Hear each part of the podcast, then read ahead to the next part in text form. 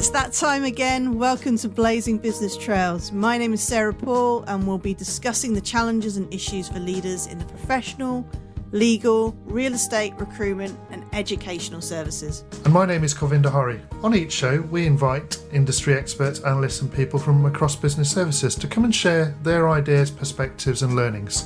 Cully, a brilliant show all around data and getting the most out of it with great guests. So in this episode, Sarah, we're going to hear from Andrew Foster, Director of Financial Information Europe at Dentons, and our very own Felicity Starr, Regional Sales Director at Tableau.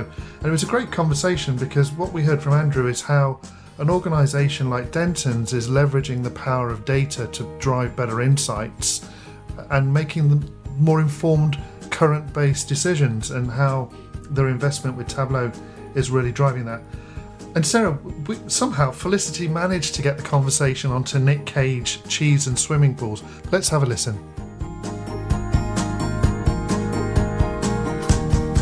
So Andrew and Felicity, welcome to Blazing Business Trails. Thank you very much, Sarah. Thank you, Sarah. Cully, thanks for having us. So let's kick this off, shall we? It is the detail is in the data. First question for you, Felicity. Um, Clive Humby, O B E and British mathematician and entrepreneur in the field of data science back in two thousand six, said, "Data is the new oil." Do you agree with this? I feel like I'm on a university challenge. Do I agree with you? Uh, I do, actually. I agree with you, and I agree with, with Clive as well. And um, I heard it say as well that not only is it the new oil, but it's also pretty worthless, just like oil, unless you can refine it. Um, and I think that's a really good point. You know, companies' data, especially nowadays, lives everywhere in so many different locations. You can, you have your data in C R M and E R Ps and data warehouses, you know, you name it. So it's quite easy to feel perhaps overwhelmed by the sheer size of it. But it's important to remember that it's manageable. And if you're going to have a successful business, you're going to need to use your data to back up your intuition, your gut, and make sure that you're making business decisions based on data points. Mm. Is Andrew, is, is data overwhelming, would you say? Um, I think, like Felicity mentioned, it certainly could be if you don't look at it with a sort of a logical approach um, and know what ultimately you want to do with the data. Um, it's far too easy nowadays. I think there's so many options and opportunities to gather and collect data that it could be tempting just to grab it all and, you know, this thing, oh, that'll be useful one day. But in actual fact, you need to exercise quite a degree of strategy, I think, around your data to make sure that it doesn't just get out of hand like that and become, as you say, overwhelming. I just couldn't agree more in terms of, you know, the customers that we see who work with data and are really effective with data are, they tend to be the customers who have worked out what their business questions are or their business need, and then they ask the data those questions and they organise their data with that business need rather than just saying, I want to view everything, because that's like boiling the ocean, you know, and it's going to take a heck of a long time. And really, if you don't know what you're asking or you don't know what your vision is, it's probably going to provide you with very little. That's a, probably a great segue on that vision statement there to understand a little bit more about Andrew and Dentons, Andrew. So, Andrew, tell me a little bit about yourself and um, your role at Dentons. Oh, well, thank you, Cully. Um, yeah, well, I've been at Dentons for a number of years, about fourteen, I think now. And my role is the um, Director of Financial Information. Um, so for the European region. So, so what that essentially entails is it's looking after not only the finance systems, but trying to drive them forward or operate them in such a way that the, the firm can utilise um, the data that's embedded in them um, to make strategy decisions, management decisions, uh, as well as just um, day-to-day operational stuff. So that's where I've been for a while. So things have changed over the last fourteen years at Dentons then. Can you just uh, take us through what, what the... How how data's evolved at Dentons in the last fourteen years, and how do you look at data today as you, you know, compared to what you looked at data even pre-COVID or even last year. Yeah, well, it certainly has changed, and I think the uh, I, I think that rate of change is just getting quicker and quicker and quicker. Um, technology is allowing that to happen, almost forcing it to happen, really. Um, but when I started, and, and probably for quite a few years while I have been there, the main focus often of data and anal- anal- analysis in law firms has always been to look at what has been achieved, I think, and where we stand up against measures. Um, and the way it's changing, particularly since last year's um, pandemic situation, is that I think we're using it a lot more to drive forward decisions and drive forward and project what we're going to be seeing in the coming months and year or two years or three years, et cetera. So it's kind of just turning it around a little bit. How big is Dentons? It's it's global company, isn't it? Yes. We pride ourselves on being the biggest law firm in the world. Um, we've uh, got approximately twenty-one thousand um, employees in total. Um, and we're covering, where was it? It changes very regularly. I think even this week we've announced two new tie-ups in two new countries that we hadn't been in. So um, right. we continue to grow regularly, but it's approximately, I think it's seventy-eight, seventy-nine countries, something like that at the moment. And in um, seventy-eight, seventy-nine countries, you're obviously creating a lot of your own data as well. How do you how do you manage that? How do you how do, what's Dentons' approach to managing that data? Well, because it comes in from so many sort of different sources, the the only way that we can really get a sort of overview is to centralise key management information. So whether that's a um, A, what would you call it, a data repository in Canada or U S or wherever. Um, and we essentially feed in data from all over the globe. And then at that point, we use various metrics tools um, to uh, to just try to analyse that in the best possible way. Felicity, across businesses like legal and other professional, real estate, recruitment and educational services, is, data is vital. I, I can imagine very much like Dentons. But what would you say are the greatest challenges around it? It's a, such a great question, um, and I will try and force myself to be succinct and not go on for, for an hour or two, because there's there's just so many different facets to that. In the business services industry, I would say the the topic of conversation that I'm having at the moment with most of my customers is around um, the setup of the data. So I know that um, you know, for example, you know, if you have a viewpoint and you're interrogating the data to make sure that that viewpoint is answered, then that's a really poor place to start, because you know you can't have companies that are building assumption based on their gut and then outsourcing the analysis to make sure that, that what they're saying is right. You know, there's no value there. Um, and so the best the best way to overcome this is to empower the entire company, to, you know, empower, enable business users to ask the questions, to ask their own questions, and give them the ability to ask their questions of the data directly. And then because it's it's in, you know, in context to what they do and their expertise, they can see the outliers or false or hidden variables. Um, because otherwise you end up getting into this sort of talk about correlation versus causation. And that can lead to many different sort of business mistakes. Um, so it's important that actually when you're accessing the data, that it's in context to your business need and to what you're looking at, and that you, you've got the experience and understanding to see what is relevant and what is an outlier or a falsehood. I think, um, yeah, I totally agree with you there, Felicity. It's um, it's something that we're trying to do in Dentons is, is breed a, a culture of data. Um And so you can obviously have the experts, you know, we call them experts in quotes, but the experts who know everything about the data, and they've got those preconce- preconceptions also about what it's going to tell them. But it's only once you open up the data and make it available, either through visualization or tabular model, whatever. But it's when you open it up that other broader perspectives come in, and then the data, I think the essence, the truth of the data starts to come through. And I think that's quite exciting, because then you, you're just breeding much more opportunity.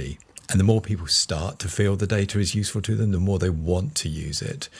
Um, and that will, like I mentioned earlier on with advancing technologies, I think that's what's going to just get quicker and quicker, and the adoption will speed that up. On that point, you know, if you've only got a select handful or a few people who have access to the data and ask the questions they want to ask, they'll get what they need, they'll get their answers. But it's not really equal across the business, is it? It's kind of almost excluding a lot of people unless you're giving sort of data ubiquity, to, to use that sort of term. Um, and, and, you know, going back to this sort of causation versus correlation, there are some amazing data points on the web that are just hilarious. You know, for example, my favourite one is Nicolas Cage. You know, there's a direct correlation of something like seventy percent between when Nicolas Cage stars in a film, the number of people who accidentally fall into a pool and drown goes up. So since nineteen ninety-nine, there is a direct correlation between films that go out with Nicolas Cage and how many people drown in the pool. Now, we're not experts of Nicolas Cage, but I can pretty much guarantee that it's got nothing to do with Nicolas Cage being in films and people drowning. But if you're looking at that data through that way, you can you can say you could you make make an assumption either way, right? So that's there's some really interesting points there. There's another story about um, getting tangled up in bed sheets and eating too much cheese. People who get tangled up in bed sheets eat too much cheese. Of course, they've got nothing to do with each other. But if you're mapping on data points onto each other, you can actually bring up some quite strange hypothesis. So watching yeah. a Nicolas Cage film in bed with cheese, jumping out of a window with a bedsheet tied around you is so dangerous. That is dangerous. But coming back up, coming back on topic, I just want to pick up on something that you said there, Fliss, and go back to Andrew on this. Andrew, you know, for for a legal company, who are your users? T- talk us through who's using your data and, and how is it empowering their day or their week, right? What are they making use of that data for? Yeah, no, absolutely. And it's a, it's a great, great question because the data can be targeted, I guess, I would say in the, in the nicest way, at different sort of sections of the firm. So uh, our partners are a, a great consumer. They're in the, They're probably one of the more recent consumers of self, I want to call it like self-service data. So they are learning or they're developing the taste and the appetite for being given data dashboards and being able to drill in or slice some of those data points to to the to do the research they want to do when they want to do it. Um, the other ones that uh, the other big users of our data is obviously our management team, who particularly in this last year have needed to make sort of assumptions or projections rather of what's going to occur, what's going to happen in the market, which practice group areas may be hit more greatly by COVID restrictions than others, um, which regions, which countries are being greatly impacted. Um, or more impacted than others, um, equally looking at countries which may ride the wave far more comfortably so we can shift resources to those countries. So those are the different, you know, the main different sets, if you like, of uh, core groups that would use the data. So, Andrew, how were you managing your data before you joined forces or partner with, with Tableau? The managing the data is one aspect, I would say, but the biggest benefit we've got from our relationship with Tableau is the the visualization or the presentation of the data. Uh, it's prior to that, we would have had, you know, like many law firms, many firms, businesses, law or not, we would have used Excel, you'd have had graphs. Uh, we may have built some web applications which um, are by necessity and by their nature a lot slower to develop than a nice Tableau dashboard, which you can ping up very swiftly indeed. So, yeah, so with that in mind, I think that's been the, the biggest Um, benefit from our relationship is being able to make that data accessible um, to a much broader range of um, our, our colleagues and users. Uh, I, I can add to that point, actually, um, with London Council.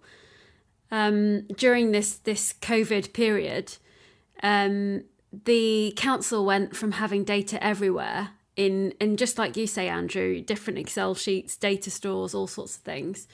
And we were able to get their team up and running using um, Tableau within four weeks um, from using nothing to, to fully fledged system platform up and running.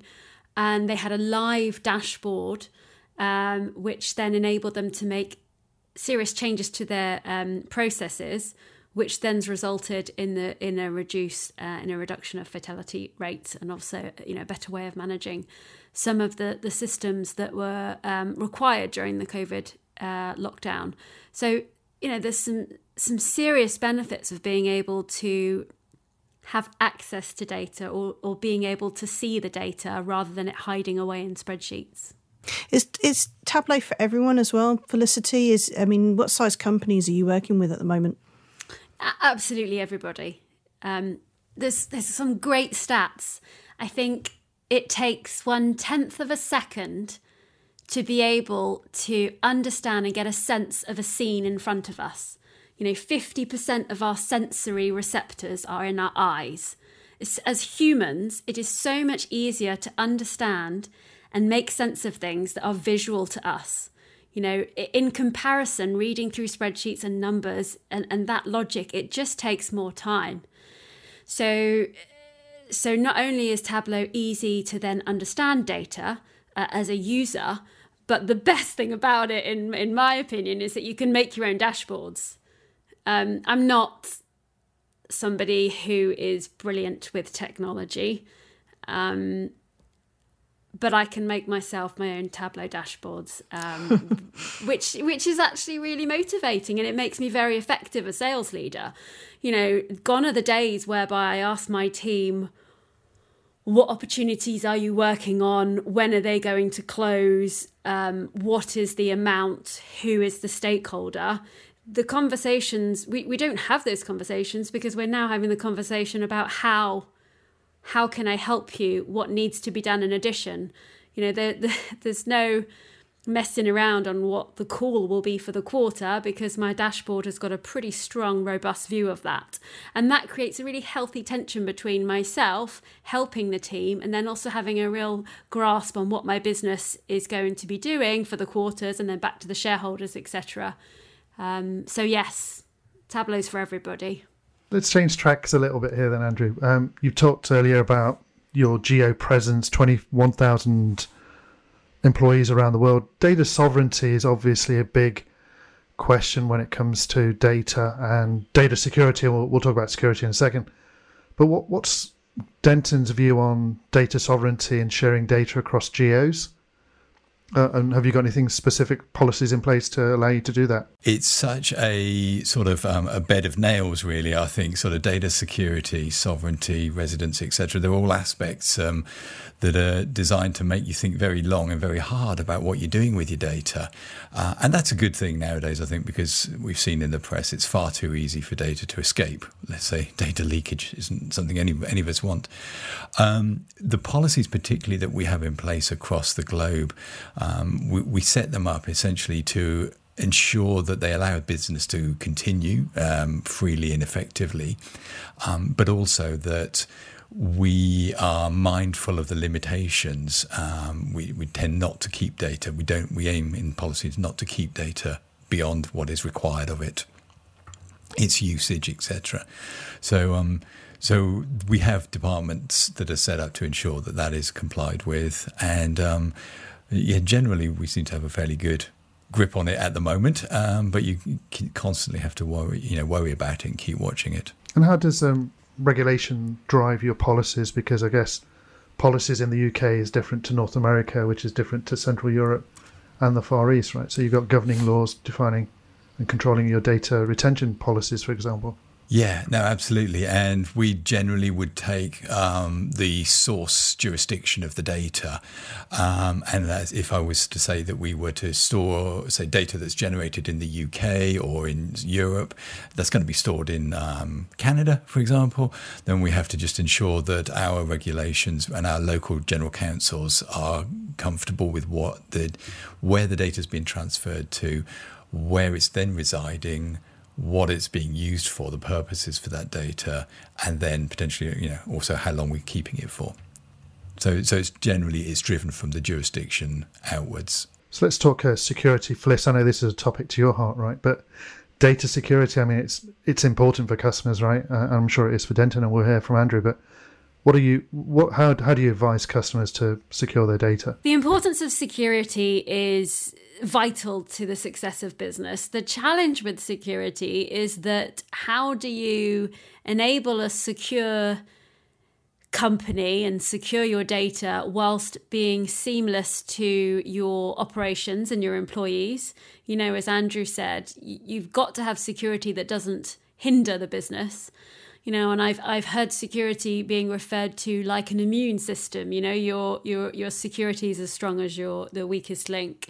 Um, I think what Tableau do and what Salesforce do is they have a strategy uh, which encourage the employees, everybody, to be the custodians of data.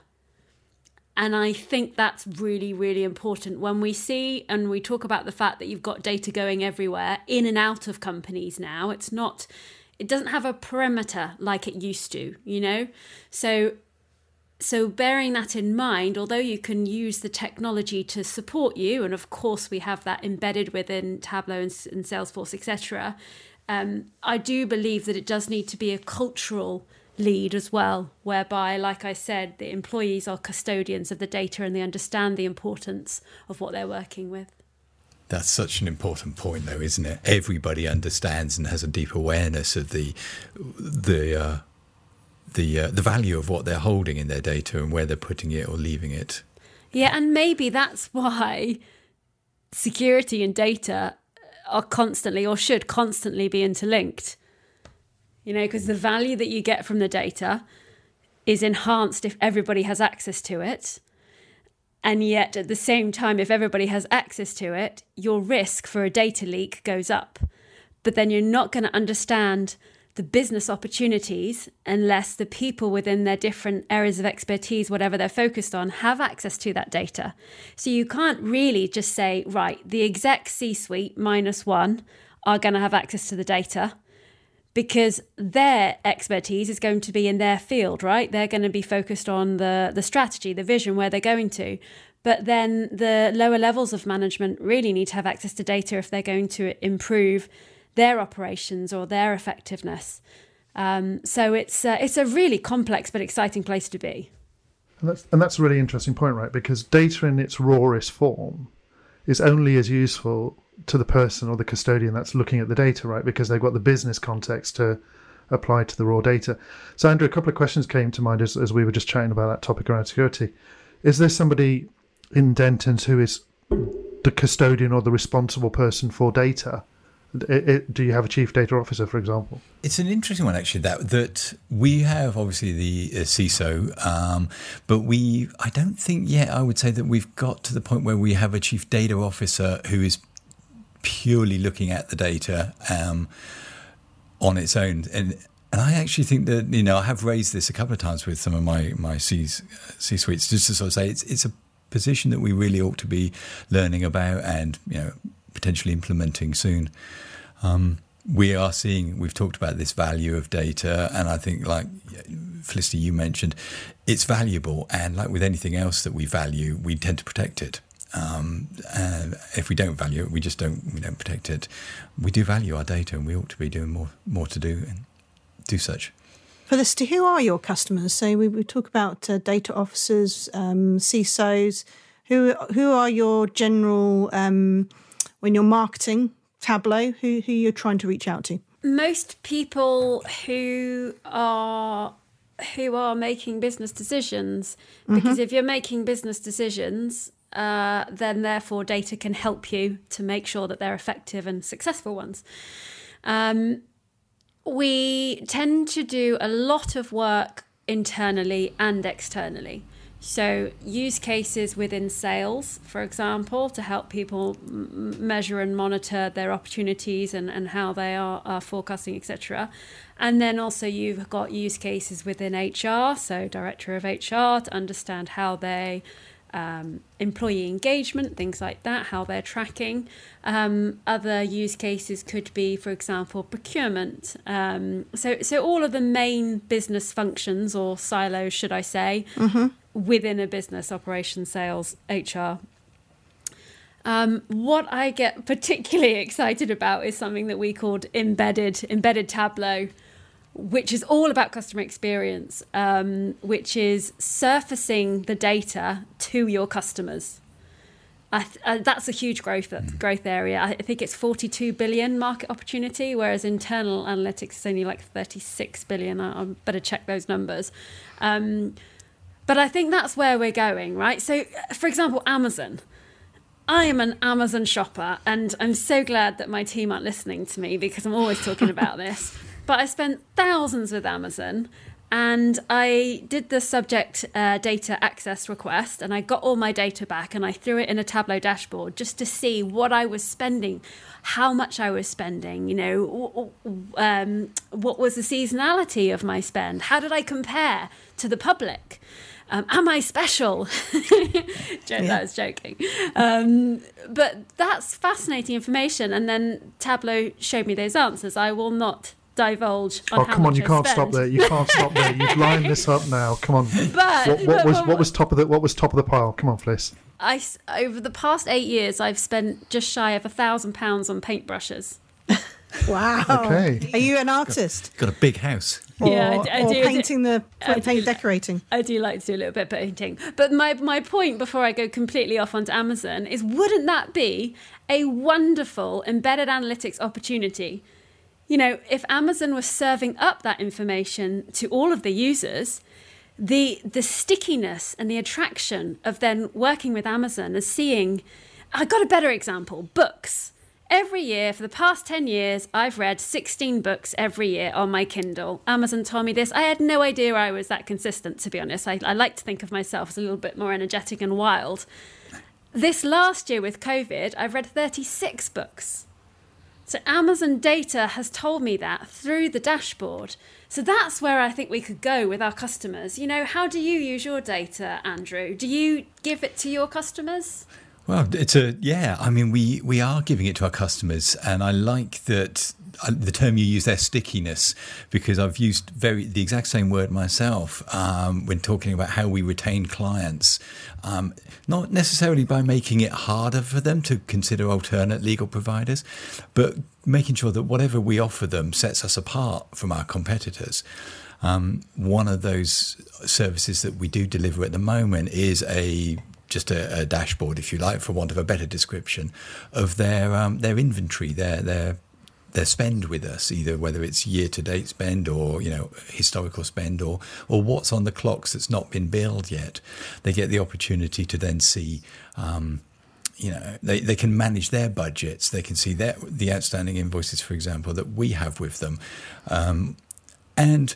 It might not be very, it sounds quite dry when you're comparing it to books and I think paintbrushes, but it's it's about the, the data for the audience. Andrew, in, in your world, that probably is a difficult conversation to be having with your customers, right? Because you've been a very closed, or, or the legal profession has been very closed in terms of disclosing its costs and the mm. expenditure that its clients are running up. So having those open conversations, has that allowed you to interact with your clients better? Has that opened you up to more client uh, adoption?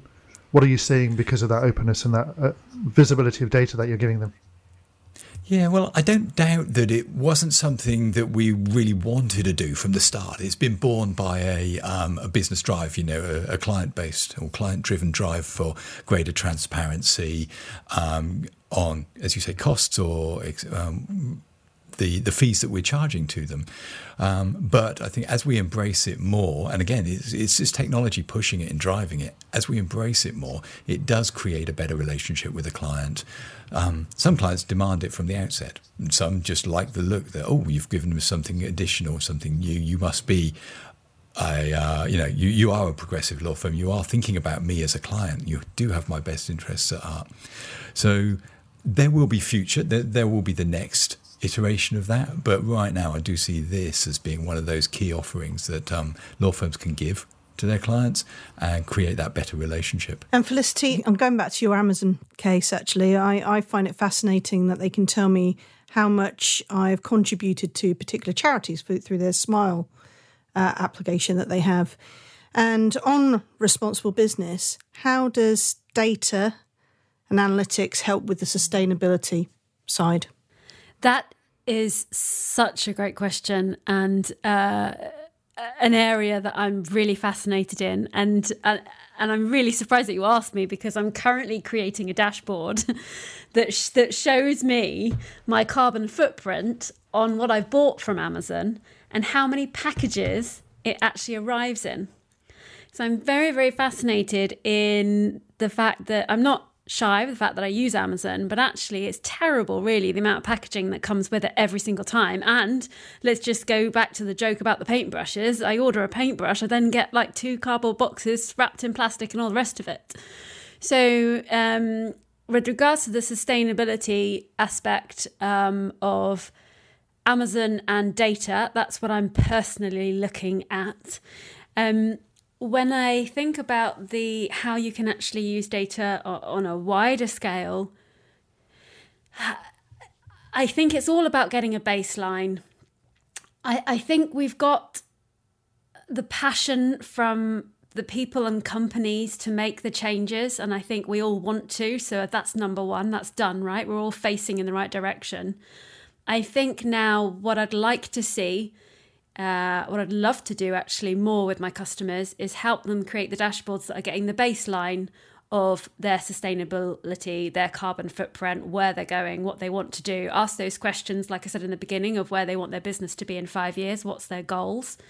And then we start there. And then, as Andrew said, once we've got that baseline, the data starts to introduce new ideas, and then you can ask new questions, and then it sort of expands from there. Um, I'm not sure if I answered your question, but it was a good fun. You get, took a very good stab at it. No, that was very good. Um, and I mean, Andrew, how has having that managed data, how has that helped during the pandemic? Oh, um, it helped humong- humongously. Is that a word? Enormously. That is a word. Yeah. Yeah, we'll, we'll, we'll, yeah, well. Yes, no, it helped a great deal, um, mainly because, as I said, through the pandemic, for, for many, most law firms, I think, certainly sizable ones, they were very, you know, analysing on a, a daily, I would say a daily basis, the... Um, the jurisdictions where we were losing money potentially, or where we could see a dip. We were very, very keen to see, as soon as a dip potentially in instructions came in, or as soon as a dip in uh, recordable hours came in, or the invoices were not being paid at quite such a pace. This allowed us really to then reflect and to state, take decisions on where to move staff or resources to, you know, which, which parts of the business can we just either temporarily shift people to, just to deal... Uh, to take out the effect internally. And the big the big benefit for us was that we didn't actually lose staff because of the um, turn down the pandemic. We were able to repurpose resources and ride it out um, very well. So we talked about security, we talked about data. Who's the custodian of data at Dentons? Do you have a chief data officer? I know Fliss and I talked to lots of C D Os, but What, who owns the data at Dentons? Well, I think the, the data essentially at the moment is really held by the um, business services departments, the leads at the moment. So if it's a C I O, a C F O, uh, marketing director, et cetera. I, I think we're moving to the stage where we probably want to put a, an umbrella roll over those and have a, C, um, a chief data officer who can sort of straddle all of those business services and understand the impact of data in one business service sector and uh, business service and how it impacts or doesn't impact other business sectors. When we started this podcast, I never thought that Nicolas Cage would actually come into the... Let's not forget cheese and swimming pools, Sarah. Exactly, We've had Nick Cage, cheese and swimming pool. What, but what a great podcast. It certainly was. Two great yeah. speakers. And we'll be back with another great set of guests very soon. From Cully and myself... This is Blazing Business Trails. Join us next time for our Business Services podcast, brought to you by Salesforce.